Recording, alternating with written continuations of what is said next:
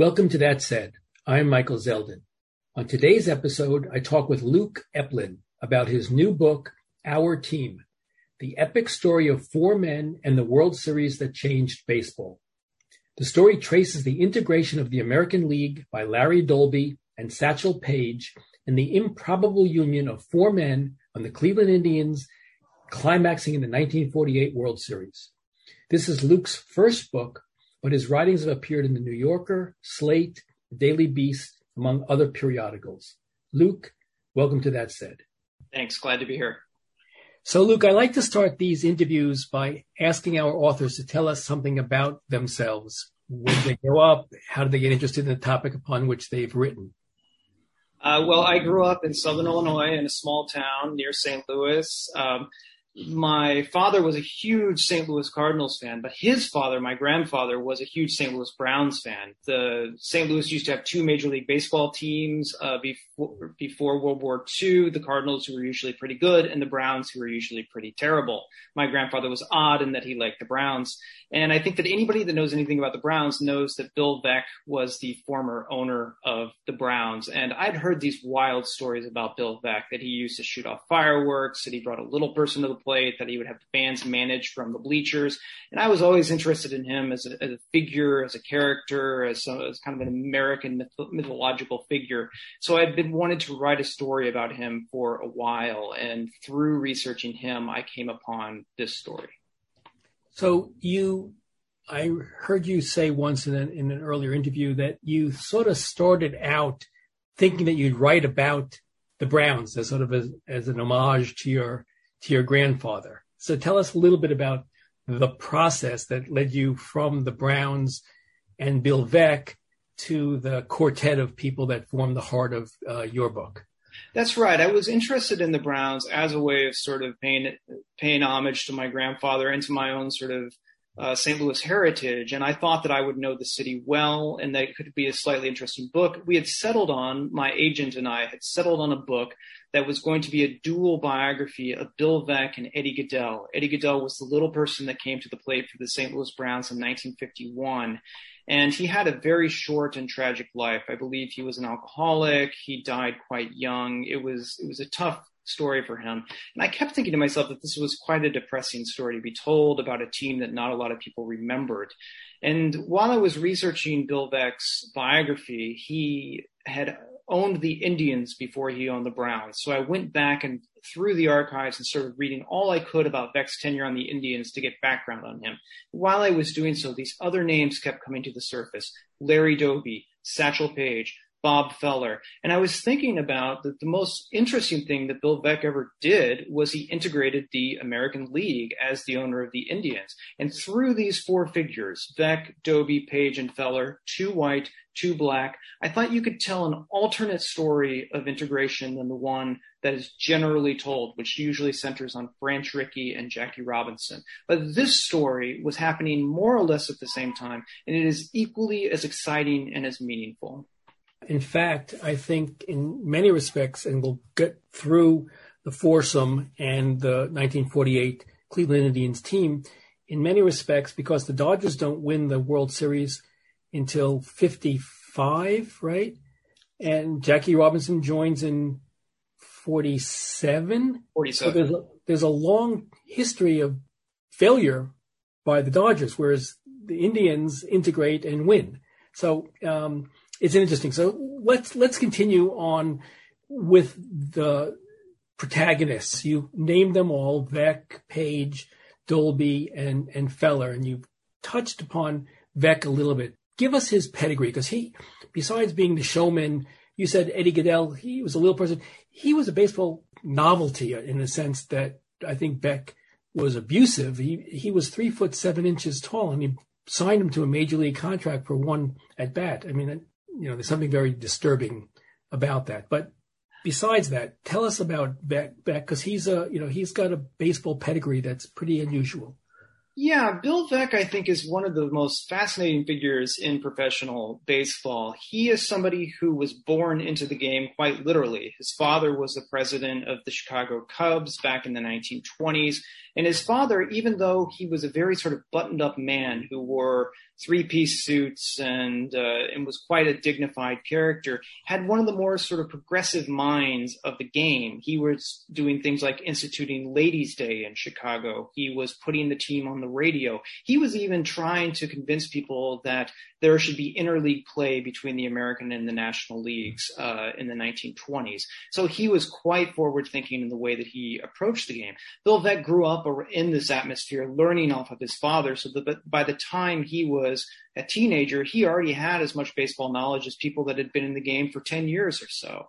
He immediately started working in the Chicago Cubs when he was a young man, and he's kind of quickly realized that he didn't want to work under anybody else. He wanted to be his own person. So when he was in his mid twenties, he went out and bought the Milwaukee Brewers, which were was a minor league team that was really down on its luck. Nobody was going to the game. The stadium was decrepit, and Veeck kind of kicked off his what I guess you would call his his festivities, his sideshows, his circus act that he did. He brought in dancers and bands and fireworks and all these sorts of things. Veeck had this idea that competitive play on the field could coexist with entertaining sideshows before games and between innings. And this was not a common belief at that time. At that time, a lot of people thought that the grand old game of baseball was really all you needed to sell and all these other things would sort of harm the dignity and the integrity of the game.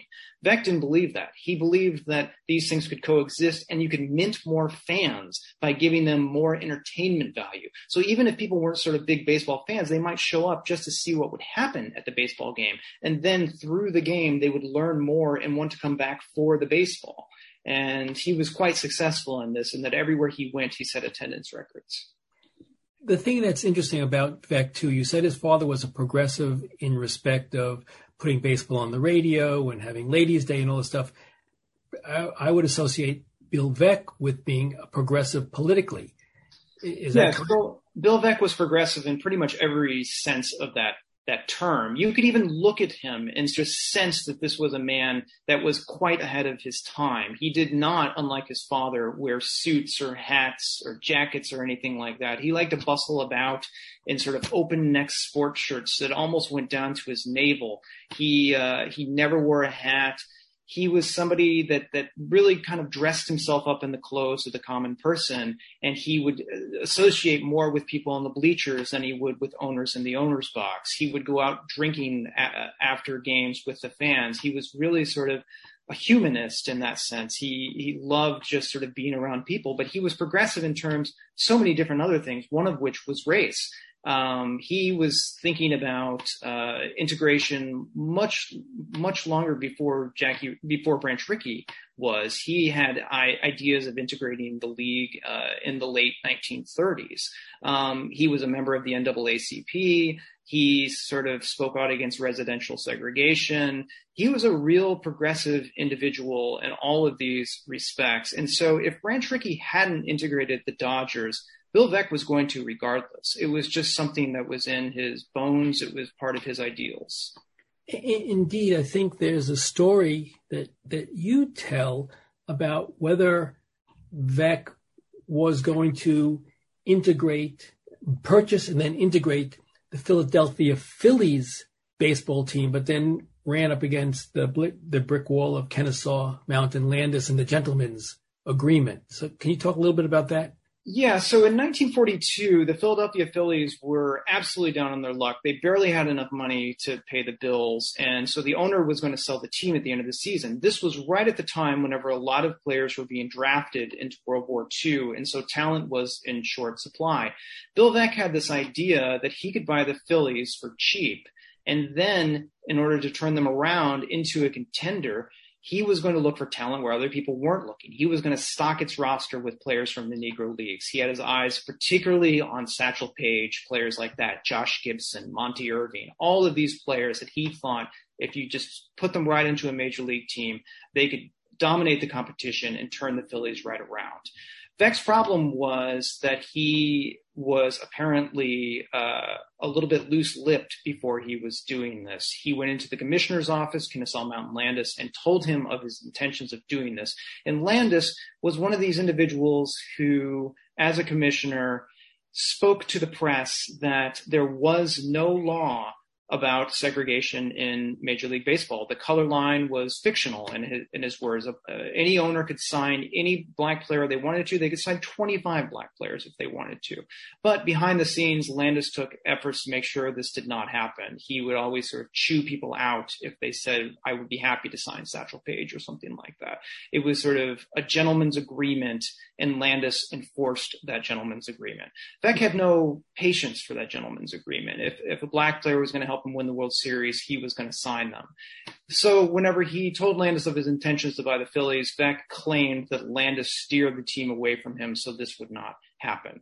There has been sort of doubt cast onto that because Bill Veeck loved to tell a story and Bill Veeck loved to embellish his stories. And so some people have wondered if this was something that Veeck made up because it is a good story. But you can go into the archives at that time and there are plenty of, of articles about Veeck talking about his interest in the Phillies. Whether or not he was going to stock it with Negro League players, that is not documented, but I tend to believe that Veeck was, was intending to do that. So fast forward a little bit, he has the minor league team Milwaukee in Milwaukee, which he then unloads, and he purchases the the Indians, which had been a perennial um, loser. Why, why, the Indians? And tell us a little bit about their their history. Well, there are two questions there. One question for why the Indians. Bill Veeck went to war whenever he didn't really have to, and he got severely injured very early on in the war to the point where uh, it, it, was basically a, an artillery shot misfired and sort of collapsed onto his leg, which caused this grave injury that really his leg should have been amputated, but he did not want that amputation to happen. So he spent about a year or two in hospital beds. And by the end of that period, he'd already sold the, the Brewers and he was champing at the bit to get some other sort of club to get back into baseball, to get back on his feet. And so really there were only two teams available, the Pittsburgh Pirates or the Cleveland Indians. He goes into Cleveland and he sees this city that had been a little bit down on its luck, but had a tremendously diversified industrial base. It had a population that was growing and it had this enormous stadium on the lakefront. 78,000 people could fit into this stadium. And he's looking at this and saying, wow, imagine what I could do in here. And the team is, you know, it's it's a little bit down on its luck. It hadn't won the World Series since 1920. The previous ownership group really neglected the fans in terms of promotions. They had Bob Feller, who was an amazing pitcher, and Lou Boudreau, who was an incredible shortstop. So that's a good base of which to build on. But the the owners didn't really know how to build a championship roster, and Veeck kind of saw a good base there and he thought to himself, well, with this stadium, with this with this crowd base that is starved for someone to pay attention to them, and with this base of players, I could really make a splash. In fact, I think you wrote that um, Washington Post uh, sports columnist Shirley Povich famously said once of the Indians that if they were in first place, it must still be spring. That that that, that they always swooned um, toward yeah. the end of the season. well, season. they were in the American League, which had, you know, the New York Yankees, the Boston Red Sox, the Detroit Tigers, very heavy hitters there. The Indians had a tendency to sort of charge out of the gates and be ahead, uh, you know, the first sort of leg of the race. And then inevitably the Yankees caught up to them and the Indians staggered backwards. And so they were one of these teams that looked great in May and terrible in September. Yeah. So the first thing that not necessarily the first thing, but one of the first things that that Veeck does, true to his progressive politics and true to his notion of of winning, is he signs Larry Doby. So t- tell us, if you would, who is who is Larry Doby, and why did Veeck choose Doby? Well, in 1946, when Beck, Veeck bought the team, the Indians were very far out of the pennant race already. So he took that that season just to excite the fans, shoot off fireworks, have sort of clowns on the field, stunt people, all that sort of thing. In 1947, Veeck was going to make his move to try to build a contender, and he was really kind of playing a form of Moneyball in the 1940s. He sort of recognized that there was only so much he could do with trades. He recognized that there was no free agency and where the talent was at the time was in the Negro leagues. And Branch Rickey had already signed Jackie Robinson and Roy Campanella and some others. And Veeck kind of wanted to wait to see how Robinson would do on the Dodgers before he made his move. He thought that Brooklyn was the right place for integration to, to play out, that Cleveland was perhaps a little more traditionalist and conservative, and that they needed to sort of hang back a little bit. But as soon as it was seen that, that Jackie Robinson was successful and that nothing major had happened yet, Veeck jumped into the fray and he wanted to sign somebody like Larry Doby who uh, was quite young. Doby was 23, was already sort of flashing signs of great potential and had his entire future in front of him. Doby had been in uh, the military. He was in the Navy. Doby grew up in uh, Paterson, New Jersey, where he went to an integrated high school. So he was used to playing on mixed race teams. And he was also used to being the only black player on teams as he was on his baseball team in high school. And so he had all of these sort of boxes that Veeck was looking for, for somebody who could handle the burdens and the stresses of being in the major leagues. What was very different and what we can talk about was how Doby got to the major leagues, which was quite different than how Jackie Robinson got there. Yeah, let's talk about that because Jackie Robinson is signed by Branch Rickey. And we can talk a little bit about the signing process in your answer, please. But he's signed um, by Branch Rickey and spends a year in the minor leagues in Montreal um, before he makes his way into the Dodger organization. Very different for, and he's 27, um, Robinson is. Very different um, experience that than Larry Doby had just 11 weeks later. I mean, the thing that you have to remember about Doby, which is so surprising given the fame of Jackie Robinson and the basic anonymity of Doby, is that there was only 11 weeks that separated the two of their um, integrating of the National and American leagues, respectively.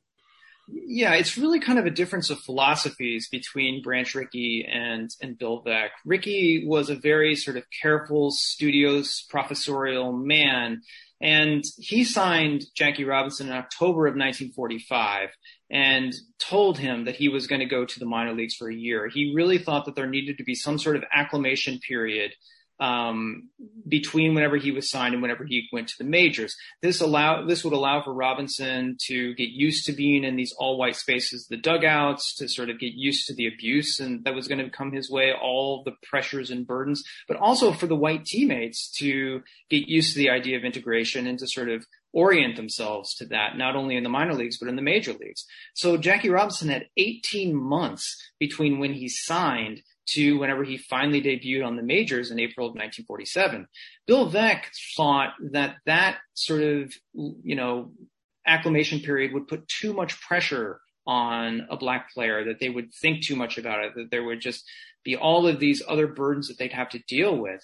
And so he wanted to sort of throw the player he signed from the Negro Leagues directly into the major league fire. It would almost be like ripping off of a band-aid or something like that. He besides, Bill Veeck believed that the Negro Leagues had as much talent and these these players could go directly from the Negro Leagues to the major leagues. There was a belief among white executives and players that Negro League players didn't have what it took to make it into the major leagues, that even if they were talented enough to do it, that perhaps they hadn't learned as much fundamentals or their mental game wasn't strong enough, that they needed they would need sort of a warm up period in the minors. Veeck, who had grown up in Chicago where he'd watched numerous Negro League games and had been around Negro Leagues all his life, knew that these players were as good as Major League players. And he had that faith that he could just throw them in there and that they would survive. And so unlike Robinson, who had an 18 month buildup, Doby played a game for his Negro League team, the Newark Eagles, boarded a train that very day,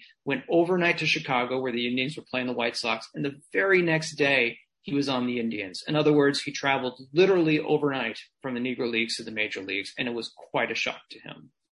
Well, in fact, he was not very well welcomed by his fellow teammates. We know famously that Jackie Robinson had a brutal time of it, but there's that moment where Pee Wee Reese, a Southerner, Kentuckian, I think, puts his arm around Jackie Robinson in a in a stadium, in a in a political show of you know you're my teammate and I'm not going to put up with the racist abuse. There was not quite the same sort of uh, Pee Wee Reese type player for Doby, at least at the outset. if I if I remember correctly. No, and the reasons for this are varied. So Jackie Robinson, as you said, when he joined the the Dodgers, he was I think he got signed when he was 27, and he joined when he was 28.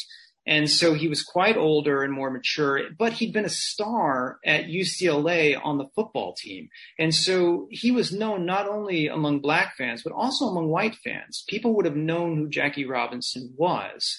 Um, and so he had sort of a more of a, an advantage in that sense. And he came in as a starter that was earning his keep there. And he'd gone through the minor leagues, which a lot of people thought that Doby should have gone to the minors, at least a lot of white players did, because he hadn't earned his place yet on the roster. A lot of Brooklyn Dodgers players thought, well, this guy's gone through two spring trainings in the minor leagues and he's he's got the talent and so there was there was less of that feeling with Doby when he came up he was a second baseman the Indians had a guy named Joe Gordon on the team. He was an incredible uh, player. He'd won the MVP in 1942. There was no way Doby was going to take away playing time from him. So the only place Doby could play was first base. There was a Texan named Eddie Robinson who was on first base at that time.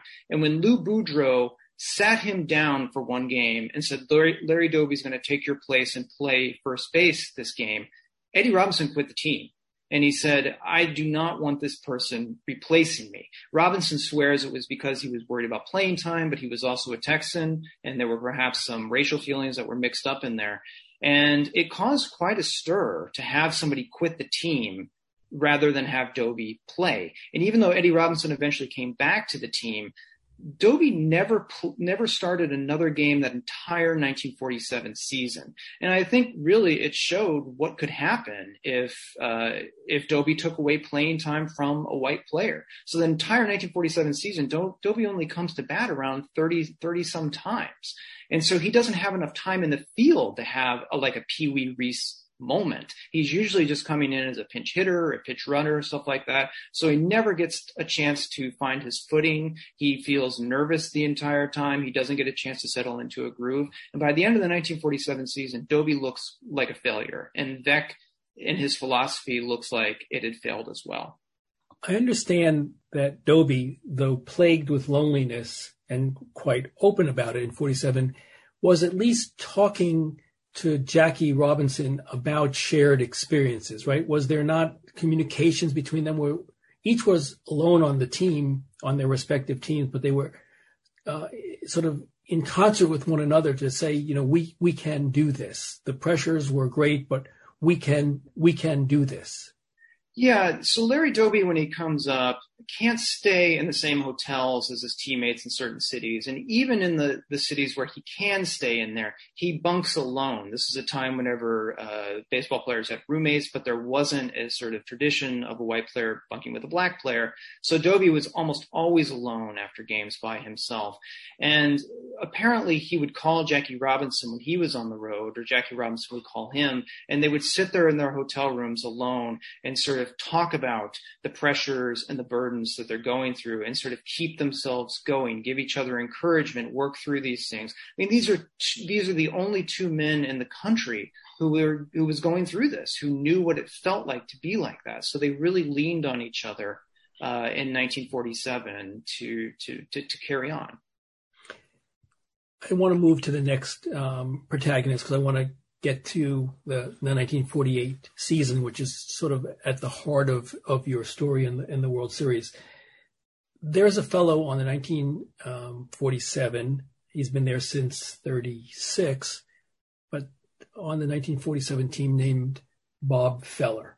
And Bob Feller is a wonderkind and you know, the, maybe the original Roy Hobbs from, from the natural. Tell us, tell us about his story, please.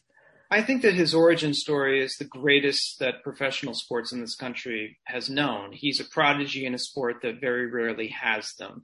He had grown up on a farm in rural Iowa. His father, who was a farmer, sensed this incredible ability in his son from a very early age. And so whenever Bob Feller wasn't even a teenager yet, his father cleared off a part of their farmland and built him a baseball diamond right there in the cornfields. It's essentially the original Field of Dreams. And so for the next five years, Feller trains on there, playing against sort of local teams, oftentimes with people that are twice his age, and he's just blowing them away. He has a fastball that if it was thrown into the cornfield could have set the, the crops on fire. And he gets picked up by the Indians when he's a junior in high school through sort of happenstance. He makes it onto the Indians. And in his very first major league start, he ties the American League record in strikeouts. Four starts later, he ties the American League record. I mean, the major league record in strikeouts was 17. I mean, he's, he's a phenom. He's somebody that really sets he really captures the American the nation's attention. He's on Time magazine cover by the time he's 18. His graduation ceremony from high school is broadcast live on NBC radio from coast to coast. He really sort of represents this uh, these sort of traditional can-do American spirit values in the Great Depression during a time whenever Americans were questioning whether that was still possible, whether whether those values had any meaning. And the fact that he's a youth that is doing this really spoke to the country. So he becomes this avatar of sort of middle American values.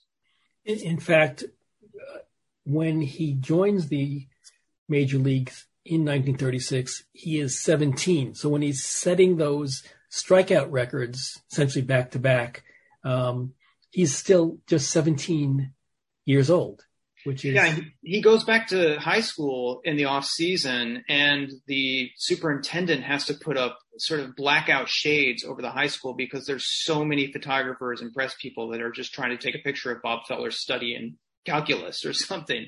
Like he, he was a kid.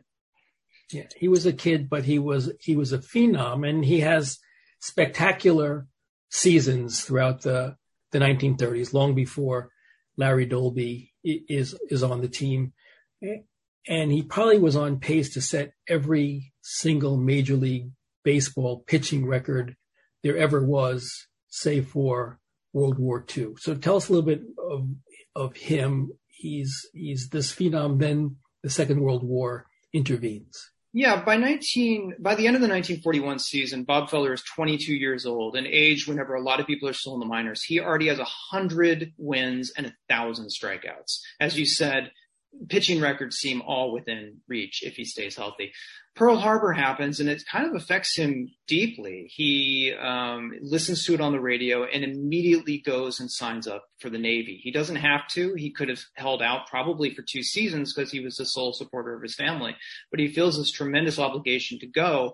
And then once he's in the, the Navy, he doesn't want to be just a promotional figure. He volunteers to be on a battleship and goes into the South Pacific and sees extremely heavy fighting. He's there for some of the the, the, worst of the, the the battles in the South Pacific and is very lucky he gets out of there alive. And he comes back in 1945 quite a changed man. He's uh, a little bit has a harder edge to him. He's a little blunter, and he's also sort of interested in financial recovery because he lost quite a bit of money having gone to the war as well. So he becomes quite this amazing businessman as well.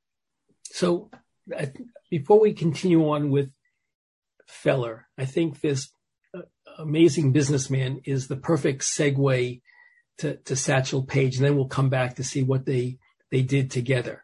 Because um, Satchel Paige is something like the opposite side of the story that Bob Feller had, the blessed, right. courted by everybody uh, story. So tell us about Satchel Paige. I think that's the exact right way to think about Satchel Paige. He was every bit as good and every bit of a phenom as Feller, but because he was black, he did he wasn't given the sort of uh, classic American story that that Feller was able to live out from a very early age. Paige is, grows up in the deep South in, in southern Alabama um, during a time of you know, extreme Jim Crow laws, lynching, all that sort of thing. Um, he gets sent to a reform school when, when he's a very young man, and he learns how to pitch there and he sort of builds himself up over the next decade into the preeminent star of the Negro leagues. He is somebody who has impeccable control. He can throw the baseball wherever he wants to. He oftentimes will put a dime or a chewing gum wrapper on the plate and just throw balls over that. Um, he has an incredible fastball like Feller. And what's more, he's quite the showman He, somebody who would sort of crank his arm like an old time automobile or sort of slow walk to the mound with this deadpan look on his face and just delight crowds to no end. People would say that just the you know the the idea that Satchel Paige was that was going to pitch could draw 10,000 more people to a stadium. He really built himself up into kind of almost like a mythical figure. And then he knew how to capitalize upon that. He would pitch for a Negro League team, whether it was the Kansas City Monarchs or the Pittsburgh Crawfords. But then in between games, he would sort of lend himself out to whatever team needed a boost, whether they were a semi-pro team or even a local team. He would just go there and pitch for them, get a cut of the game receipt, get his fee, go back to his Negro League team. So during the Depression, at a time when the Negro Leagues are in complete collapse, Satchel Paige is making about as much as any white superstar at the time, which is truly phenomenal. And it speaks to his incredible entrepreneurial sense. Right. And so you have this entrepreneurial sense in Satchel Paige. And then you have this Bob Feller who feels cheated, if you will, out of the, the best years of his life from a financial standpoint uh, because of the contracts he theoretically would have gotten. And this relationship builds between the two men and they start what is called barnstorming. So tell, tell us about that because th- that's a very interesting part of baseball history. Yeah, it's a wild part of baseball history and it's, it's so fascinating. So at a time whenever uh, the, there was a thing called the reserve clause, which really kept major league superstars tied to the original team that drafted them. Players didn't have as much leverage to negotiate their salaries, so they weren't making as much as they perhaps could have been. So to supplement their salaries after the season, usually in October and November, these players would hit the uh, hit the road and sort of play games, kind of exhibition games around the country in cities that didn't have major league teams and so didn't get to see major league players. And they would do this before the cold weather came in to sort of make a little bit of money before they had to go into the off season. And the big superstars like Bob Feller or Rogers Hornsby or Dizzy Dean could front barnstorming teams, kind of like the Bob Feller All Stars or something like that. And barnstorming was was interesting in that not only sort of were they exhibition games that sort of exposed major league players to people that didn't get to see them, but it was the only time whenever major stars like Feller got to play against players from the Negro leagues like Satchel Paige, um, in, in order to sort of heighten interest and sort of uh, heighten the drama, they would have all white teams compete against all black teams. And so you drew both white and black fans. So at that time, since Feller was the biggest calling card on the white side and and Paige was the biggest calling side among black fans, they often teamed up together and sort of toured the country as Bob Feller versus Satchel Paige, the best white pitcher versus the best black pitcher. To the point that after the war, it became much more professionalized. Feller built this gigantic tour that had airplanes and stadiums and all of the fixins all around. And they took a month in October in 1946 playing against each other, Bob Feller versus Satchel Paige across the country. They drew 250,000 fans to those games. It was really uh, quite uh, quite a spectacle. And and Paige matched Feller essentially pitch for pitch, inning for inning, strikeout for strikeout. I think Paige may have actually gotten the better of Feller when you look at the at the statistics. Yeah, and Paige was much older than Feller at that time, and so uh, yeah, it was really kind of a way. I mean, Feller was interested in in economic recovery, and so he used those tours as as a way of building back the money that he'd lost during the war, and he did that and then some. But for Paige, the, the, the tours were much more personal. He was about 40 years old in 1946 and Jackie Robinson had just signed with the Dodgers, there was this idea that that that people were going to be looking at the younger players like Jackie Robinson, Roy Campanella, Larry Doby, and older players like Satchel Paige had missed their chance. It was too late. They weren't going to be able to make it into the major leagues. So really, Feller t- or Paige took those tours with Feller as a way of showing white players, fans, executives, I still have what it takes not only to strike out major league batters, but to beat the best major league pitcher that you have. And so it was really personal. Paige wanted to win those games against Feller as a means of showing that uh, a major league owner could roll the dice on him and he could still deliver. the thing that's interesting is notwithstanding this head-to-head matchup where I think Paige um, bested Feller. Whenever Feller was asked in interviews, what do you think of these Negro League players? He was not complimentary at all. I mean, one might say that there was a latent racism to his language, but surely he was not a proponent of the, the Negro League players making it into the major leagues, right? It's very complicated. I don't quite I, I, don't quite understand all of the reasons why Feller would say such things. Um, he was asked numerous times before integration whether he thought that any of the players that he was barnstorming against had what it took to make it into the major leagues, and invariably he would say no he did not sort of state it as in I do not want players to be in the league. I do I think that it would cause sort of social tensions or something like that. He always focused on the idea of ability. And the way that I thought about it in the book was Feller had this sort of miraculous breakthrough when he was 17 years old. And he was kind of, he would use that breakthrough as a way of saying that if you work hard, have strong family bonds, pull yourself up by the bootstraps, all of these things that Americans tell themselves, then you can do this. And so he kind of looked at the Negro League players the same way. Like he would t- say about Satchel Paige, oh, he doesn't throw his fastball enough. He doesn't have a varied pitching arsenal. His curveball's not that good. He would critique him in terms of sort of individual faults and be like, well, that's why he's not in the major leagues. He's not looking at the larger sort of structural and and uh, prejudicial barriers that are preventing someone like Paige from having the same breakthrough as Feller. So he was blind to these sort of larger structural barriers that black players simply couldn't bootstrap away the notion that Satchel Paige could make his way to the major leagues in the same way that Bob Feller made his way to the major leagues, and to have Feller think that right. it's just it's fantasy. He he just ignored the realities being a black player and being black in America. That's why I say, for me, when he talked only in terms of well, he doesn't throw his fastball enough, or he wasn't trained right. in the way that I was trained, I just think that that is, you know, sort of an excuse, but yeah. we, we, can leave, leave it there. So we have these four players. Doby is on the Indians. In, we're beginning of the 48 season. Feller has returned from the war. He's not the pitcher he once was, and he sort of has thrown his arm out a little bit during these barnstorming because they would pitch almost every single day, three, three or four yeah. innings every day, right, for the entire um, three months that they that, that, that they played. So you've got Veeck owning this team. He's integrated this team. He's the uh, master showman. He's got Feller and he's got Doby, and the season begins. So tell us about the the 48 season because it's an interesting season, and then we'll take it forward to where where it ends up.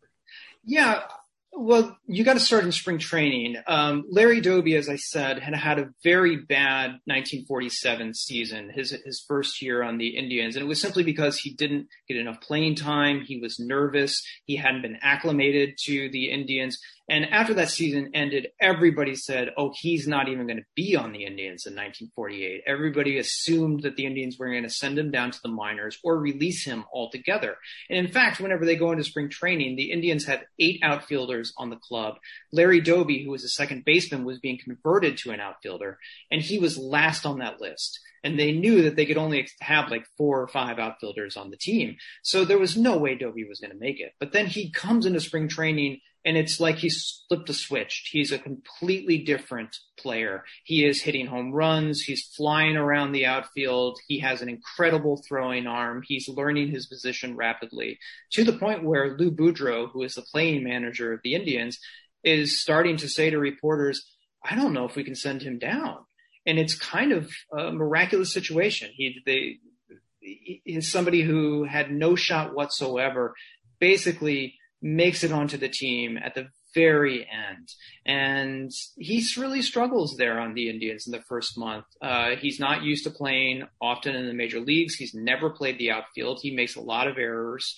Um, but he is given space to learn on the job. And then you kind of look at Bob Feller as you said, he kind of has thrown his arm out. In 1946 and 1947, he's thrown an incredible amount of innings. He comes into 1948 and it looks like he's almost gassed. He has a losing record by the All-Star break, and there's this sense on the Indians that if they don't get more pitching to back up Bob Feller, the season is on, is sure to be over.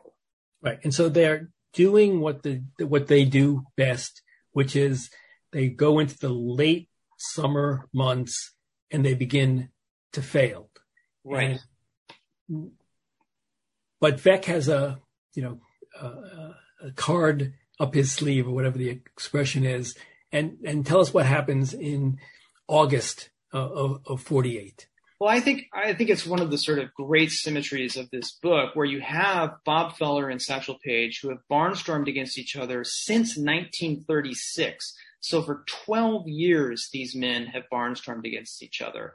And Paige, who has been during those 12 years pining for a chance to make it onto a major league team with nobody willing to take a shot at him, even whenever he is just dominating the competition, finally gets his shot mainly because Bob Feller is having such a tough season. And Bill Veeck knows the history of the Indians and they, they do fade down the break. And so he realizes that he needs to reinforce that pitching if possible. So he is desperate enough to call Satchel Paige, and they bring him into Cleveland for a tryout. Uh, Lou Boudreau, who is very skeptical of Satchel Paige, steps in against him, and after about 10 pitches is just like, you've got to sign him. He has exactly what it takes. And so whenever Paige comes onto the Indians, they are in a tremendously tight pennant race with the Red Sox, the Indians, and the Philadelphia Athletics. At certain times, there are four teams tied for first place. It is anyone's pennant race. And Paige kind of injects a spark of emotion into the Indians. Whenever he pitches, 70, 80,000 people are coming to see him pitch. It's almost like Beatlemania has swept across the country. They go into Chicago and fans literally tear out the turnstiles to see Satchel Paige pitch. They're underneath the bleachers looking up through the slats of the wood to see Satchel Paige. It's just people have been waiting to see Satchel Paige in the majors for so long and now he's finally there and it sparks a mania around them that not only sort of causes the Indians to have the highest attendance rate ever, but really gives the Indians a jolt just whenever they need it. Yeah. And he's 42? 42. When he signed. And he wins six games yes. for the Indians in August, which really catapults them to what turns out to be a one game playoff, right? Does not the 48 season end with the Red Sox and the Indians tied in a one game playoff to see who plays in the World Series? It does. And so every single one of those victories that Satchel Paige gave the Indians, those six wins, were six wins that the Indians wouldn't have had in, in a normal season or wouldn't have had under any other owner.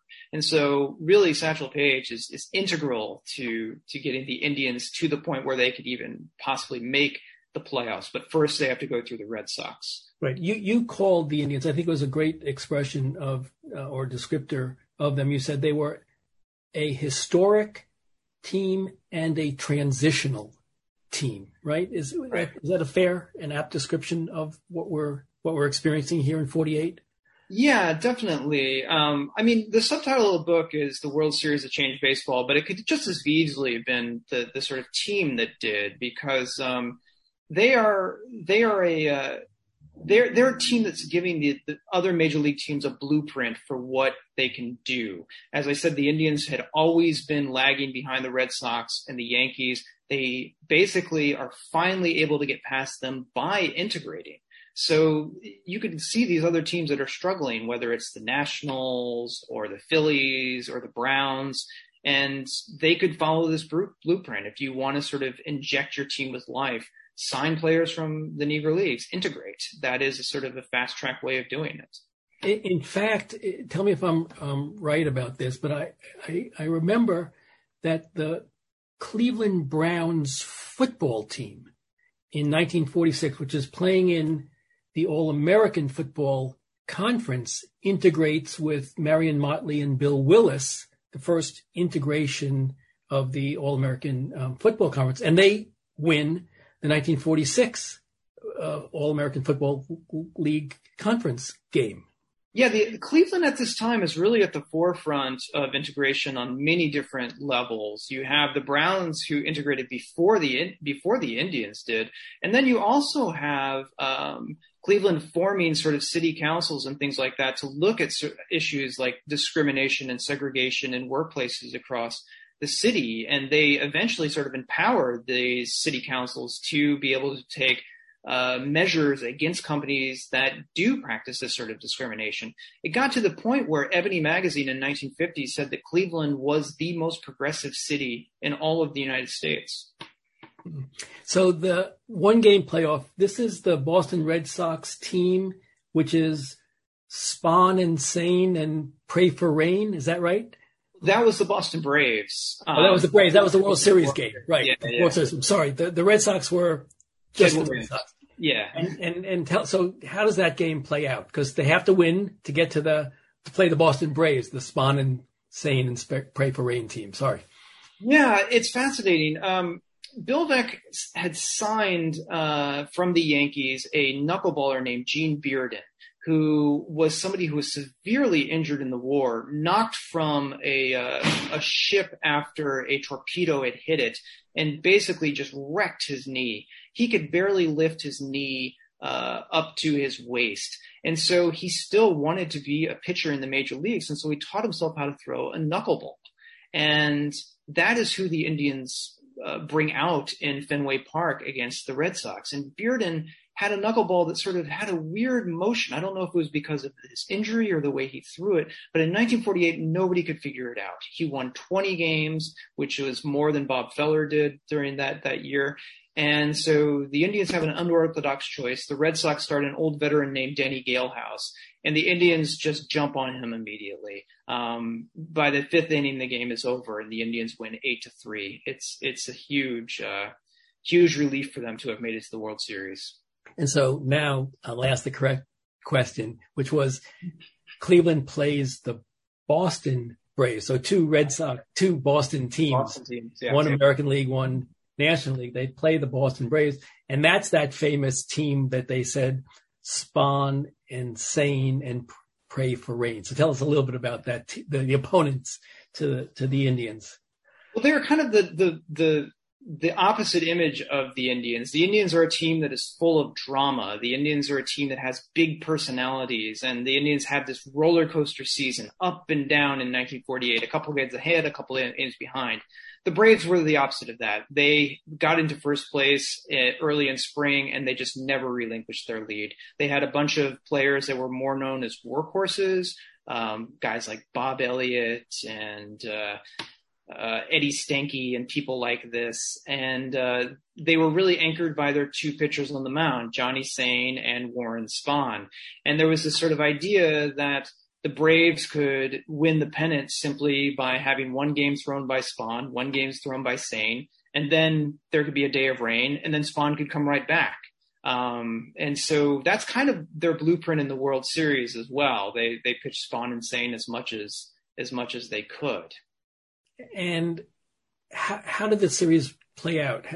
And I, I think there's a tragic sort of note or footnote about the the World Series as it relates to Paige, but there's also a a wonderful moment as it relates to Doby and Steve Gromek. So maybe we could talk a little bit about each of those, you know, sort of dead opposite experiences that these players had in the Major League uh, World Series. Yeah, so Paige has been waiting for his entire life to throw in the Major League World Series. He, in fact, at the time calls it his uh, his his life's ambition to throw in the Major League World Series. But by the time they get there, he had won six games in, in August, but really faded in September to the point where he kind of was out of the rotation. And so there was sort of a question whether or not Paige, now in the bullpen, was even going to get in. And a lot of the Indian starters, whether Feller, Bob Lemon, or uh, Gene Bearden, went the distance. Bob Feller had a, also a tragic World Series. He just pitched incredibly in game one. He had a no hitter going through five innings. He had a one hitter going through eight. And then he loses whenever he walks a guy.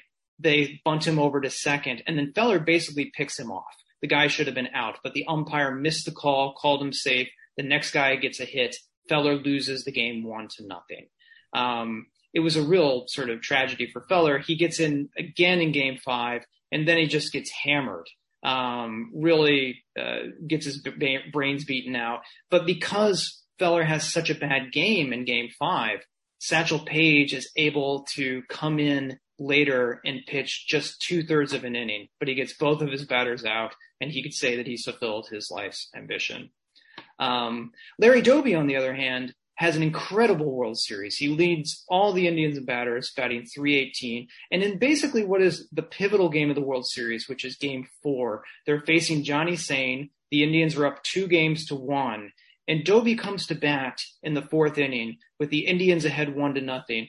And he hits a home run that barely clears the fences against Sain. And it proves to be the winning run of the game. If he doesn't hit that, the Indians are tied and probably end up losing the game. Steve Gromek, who was pitching that game, was kind of a, you know, mediocre pitcher, run of the mill sort of guy. This is the highlight of his career. He's, he's thrown the best game that he ever will throw. He wins two to one. And in the dugout afterwards, he sees Doby, who has hit the home run that gives him the win and just spontaneously grabs him in a hug. And they're sitting, they're standing there cheek to cheek, just smiling, laughing, the whole thing. And that photo gets snapped by news reporters and it goes out across the country on the front page of newspapers. And it's really a sight that you didn't see in the nation back then. A white pitcher and a black hitter in this completely spontaneous, joyful embrace, um, celebrating each other. Yeah, I think Doby said of that picture that it was the first time a teammate showed his feelings for me, right?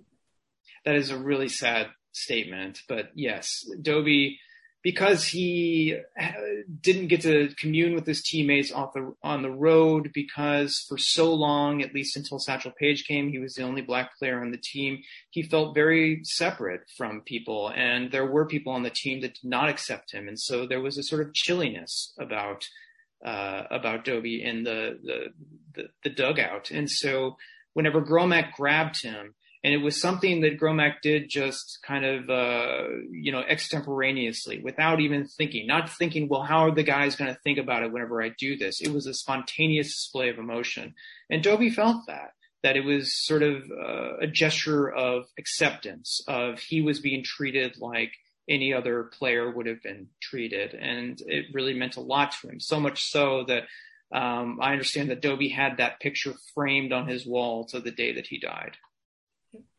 So, as you said earlier, your subtitle for the book, Our Team, is The Epic Story of Four Men and the World Series That Changed Baseball. Now, I think through our conversation, we see how it's changed baseball, but is there any sort of summary notion of the change that you thought these four men, as you did your research, it just took a long time. This took you three and a half years, right, to to do all this research. This is about the most well documented bibliography um, in any sports book that I that I that I've ever read. It's it's really a testament to to, to great uh, research and writing on your part. But what do you, what do you what do you view this as the most important takeaways? Well, I always thought that there were three. One, you can sort of look at the figure of Bill Veeck and all he did to inject entertainment and spectacle into the game. You can go to a baseball game now and see sort of t-shirt cannons and you know mascots and cap dances and all this sort of stuff and all of that has the fingerprints of Veeck over it. He was sort of instrumental in creating the modern stadium experience. You can look at Feller, Paige, and sort of see this uh, inkling of the athlete as businessman, the athlete as brand, the athlete as sort of building himself into his own personal empire. Um, you know, there's a straight line that could be drawn from someone like Satchel Paige to someone like Michael Jordan. They were both just these incredible entrepreneurial individuals who knew how to leverage their story and abilities into greater financial gain. And then, of course, you have this sort of racial aspect. They were the first uh, black team to, to win the team with black players to win the World Series, and um, it really provided a blueprint that, unfortunately, as I get into in the epilogue, not enough teams took advantage of. After the World Series, the Braves owner, the owner of the Boston Braves, said that whenever the Braves went to spring training in 1949, there would be a delegation of black players vying for spots in their roster because they knew that if they were going to beat a team like the Indians, they would have to copy their methods. And that just didn't happen. They either got cold feet or prejudice stopped them or something like that. And it did take a long time for other teams to finally get wise to what Veeck uh, knew as early as 1948 that a very easy way to to sort of best the competition was to integrate. And it's interesting that in the American League, where these teams were, the Yankees integrate in 55 and the Red Sox, I think, in 59, among the slowest teams to integrate in baseball. So, notwithstanding a winning team, a World Series champion, Major League Baseball is still dragging its feet around racial integration. Yeah, yeah, it definitely was. You know, David Halberstam's book, October 1964, really gets into um, the Yankees and, and, and the price they paid for dragging their feet for so long. Um, they had these incredible teams through the 1950s that sort of bred a complacency about uh, about stocking their farm systems and building for the future. They just sort of thought that they were the Yankees and they could continue to be like this. But uh, it caught up to them at the end. Uh, the, the, St. Louis Cardinals were a team that was heavily integrated and, and, did sort of overtake them. So the Yankees paid the price for integrating quite slowly. Right. That that was the the 1964 World Series, right? The St. Louis Cardinals with Bob Gibson, Lou Brock, Curt Flood um, beat the um, beat the Yankees because they had only, I think, signed Elston Howard I think at that by that that point in time. Yeah, yeah, they were much slower and, and less aggressive in in doing so. But it's interesting because we saw that in football too. There's that famous um, episode of the USC integrated football team coming down to Alabama to play the all white um, football team and and beating beating them. And and I think it was it Bear Bryant who said, if we don't integrate, we're not going to be a, powerhouse team. But it too took too long after that event. So you learn your lessons in your in your mind, and then it seems it takes another period of time, too long a period of time before they're action actioned. Absolutely, yeah, great point. So, Luke, one last question: Where do these four protagonists of yours stand in relationship to the Baseball Hall of Fame? they were all inducted into the Baseball Hall of Fame, and they all have kind of interesting stories of how they got into there. Um, Satchel Paige was the very first player inducted primarily from the pitching that he did in the Negro Leagues. Um, this was a time whenever uh, Major League Baseball in the early 1970s had decided that they wanted to bring in players from the Negro leagues, and so they were bringing in one person per year. There was this idea that they were going to they were going to build a separate hall for players that were in the Negro leagues, but there was such an outcry over that because it would seem like they were segregated from the actual players that Paige got his plaque in with the other uh, inductees into the Hall of Fame. Larry Doby didn't get inducted into the Baseball Hall of Fame until the 1990s, and so this was about 35 or so years after he had retired. Jackie Robinson got in immediately. Doby had to wait quite a long time. So his uh, contributions to the game uh, were not as well recognized at that time. Um, and Bill Veeck didn't get inducted until he had unfortunately passed away. Um, a lot of owners and other sort of executives uh, had mixed feelings about Veeck because he was quite a maverick. He was somebody who enjoyed sort of uh, going against the grain and all these sorts of things. And in a, in a traditionalist institution like Major League Baseball, Bill Veeck wasn't always the most liked figure. Um, but he eventually did get in. And I believe that his Hall of Fame plaque says something like a champion of the little man. Uh, so of the underdog is what that means, that he, that that was his spirit. And Bob Feller? Bob Feller got in the same year that Jackie Robinson got in, and they continued their feud. Uh, Bob Feller had, had, questioned whether Jackie Robinson was going to make it into the major leagues. That got brought up again during his Hall of Fame ceremony, and Bob Feller defended his answer. And so even then, he was kind of uh, saying statements that were perhaps um, not recommended to say. Uh, so uh, it's kind of interesting that Feller and Jackie Robinson made it into the Hall of Fame in the same class. So this has been a fascinating conversation, Luke. It's a it's a terrific book. I recommend it to everybody. The, the title of the book again is Our Team: The Epic Story of Four Men and the World Series That Changed Baseball. Thanks so much for writing this and for joining me today on That Said. Thanks. I had a great time.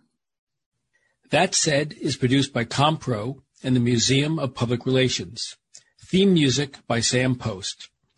Please let us know your thoughts by writing to us at thatsaidzeldin at gmail.com. Thanks so much for listening. For That Said, I'm Michael Zeldin.